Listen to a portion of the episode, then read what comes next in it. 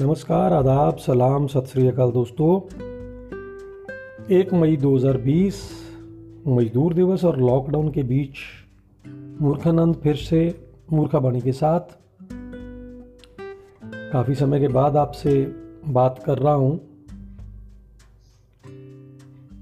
बात करने को कोई बात तो हो। बस उसी का इंतज़ार कर रहा था। कुछ दिनों का रिसर्च प्रोसेस कुछ दिनों की स्टडी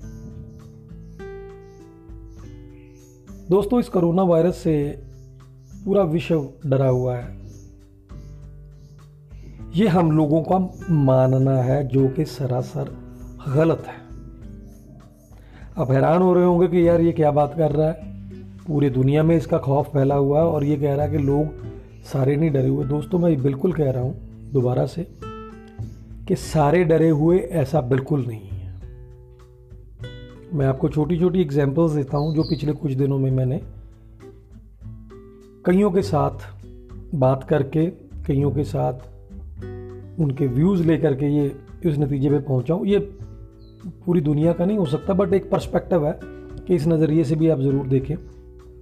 सबसे पहले बात करेंगे इस समाज में रहने वाले लोगों की, जिनमें बच्चे बच्चों के बाद थोड़े से बड़े, फिर बहुत जवान, फिर ए, थोड़े से वेटरन जिनको बोला जाता है, अधेड़, फिर बुज़ुर्ग। अब इनको अगर हम लोग डिवाइड करें तो इनमें मेल और फीमेल भी दोनों आते हैं। बच्चों की बात करें तो बच्चे तो बिल्कुल नहीं डरे हुए, उनको तो बल्कि खुशी हो रही है कि उनको इतनी लंबी छुट्टियाँ मिल गई।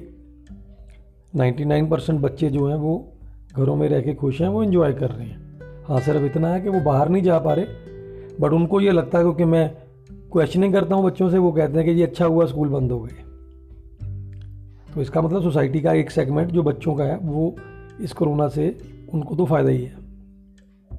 दूसरा सेगमेंट है दोस्तों लेडीज़ लेडीज़ में दो तरह की लेडीज़ हैं, एक वर्किंग और एक नॉन वर्किंग ये हमारा मानना है। हम लोग वर्किंग वुमेन उसको गिनते हैं जो घर से बाहर निकल के काम करते जबकि हकीकत ये है कि जो बाहर निकल के काम करती है, वो एक तरह की जॉब करती है।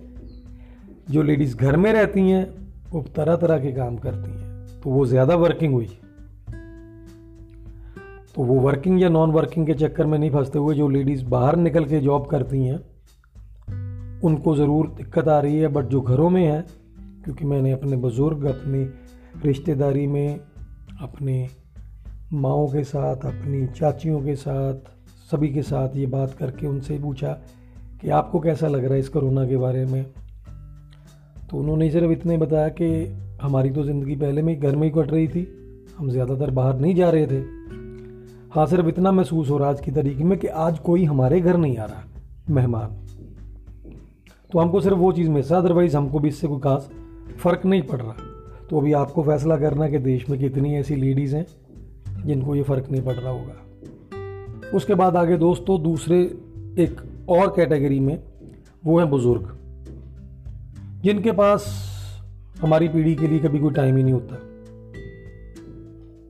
उनको हम लोग एक घर में पुराने फर्नीचर की तरह एक, जैसे कहते हैं, जिसको कहते हैं, हम लोग को एंटीक पीस की तरह एक साइड में सजा के रख देते हैं। आते जाते बस हाल चाल पूछ लिया, पिताजी कैसे हो माता जी कैसे हैं, दवाई टाइम से ले ली। अबे रामू, इनको दवाई नहीं दी अभी तक। क्योंकि हम लोग अपने ही कामों में उलझे हुए हैं। तो ऐसे माँ बाप भी बहुत खुश हैं कि कम से कम आज के कोरोना की वजह से उनको, उनके बच्चों के साथ इतना समय बिताने को मिल रहा है।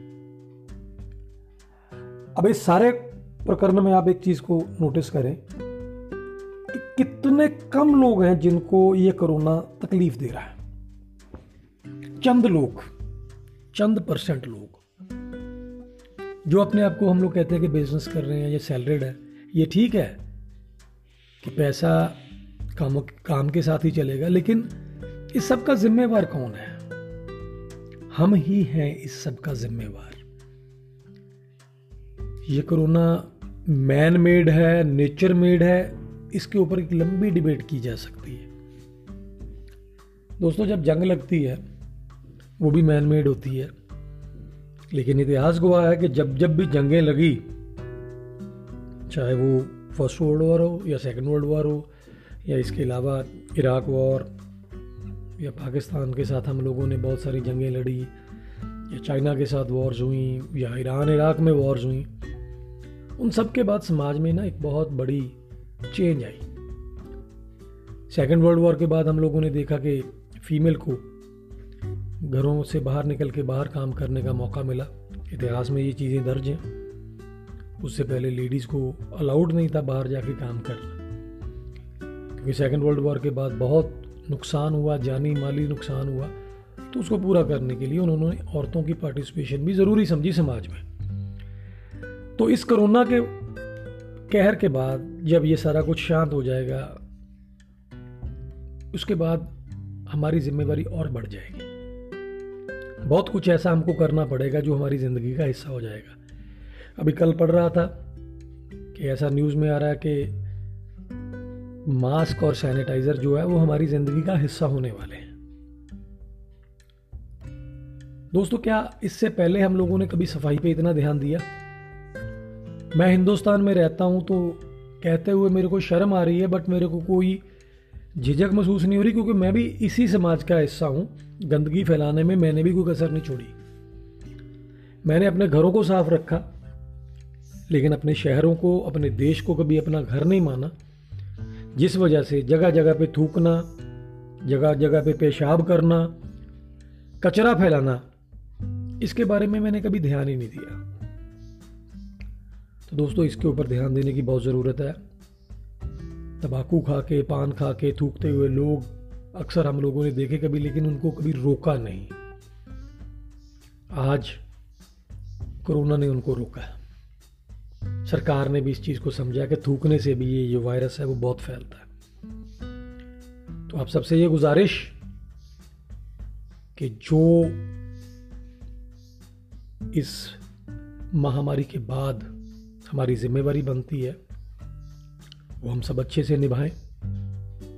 जो हमको गलत लग रहा है तो उसको गलत को ज़रूर उसको सही करने की कोशिश करें। सिर्फ़ गलत को गलत कहें नहीं, उसको बताएँ कि सही भी क्या है। मैं आपसे प्रॉमिस करता हूँ कि इस सबक को मैं भी याद रखूँगा। बीइंग एन इंडियन सिटीज़न इस फ़र्ज़ को हमेशा याद रखूँगा और औरों को भी याद दिलाऊँगा कि ना सिर्फ़ अपने घरों को साफ़ रखना है अपने मन को भी साफ़ रखना है, अपने दिमाग को भी साफ़ रखना है, अपने शहरों को भी साफ़ रखना है, अपने देश को भी साफ़ रखना है, ताकि ये जो बीमारी हमारी ज़िंदगी का हिस्सा हो जाएगी, ये पूरी तरह से ख़त्म नहीं होगी, लेकिन काबू में आ जाएगी। तो इसको दोबारा से पनपने का कभी मौका ना दिया जाए। कॉलरा, मलेरिया, बहुत सारी ऐसी बीमारियाँ जिनके ऊपर हम लोग काबू पा चुके हैं। पर इसका मतलब ये नहीं कि आज की तारीख में वो ख़त्म ही हो गई हैं, वो कभी होती नहीं है, बहुत जगह पे होती हैं। तो आप सबसे ये गुजारिश कि इसको एक लेसन की तरह लें। हम सब इसमें पार्टिसिपेट करें, जो सीखें, उसके बाद उसको इम्प्लीमेंट करें। घरों में रहिए, स्वस्थ रहिए, खुश रहिए, इन्हीं शब्दों के साथ आप सबको नमस्कार आदाब सलाम सत श्री अकाल जय हिंद।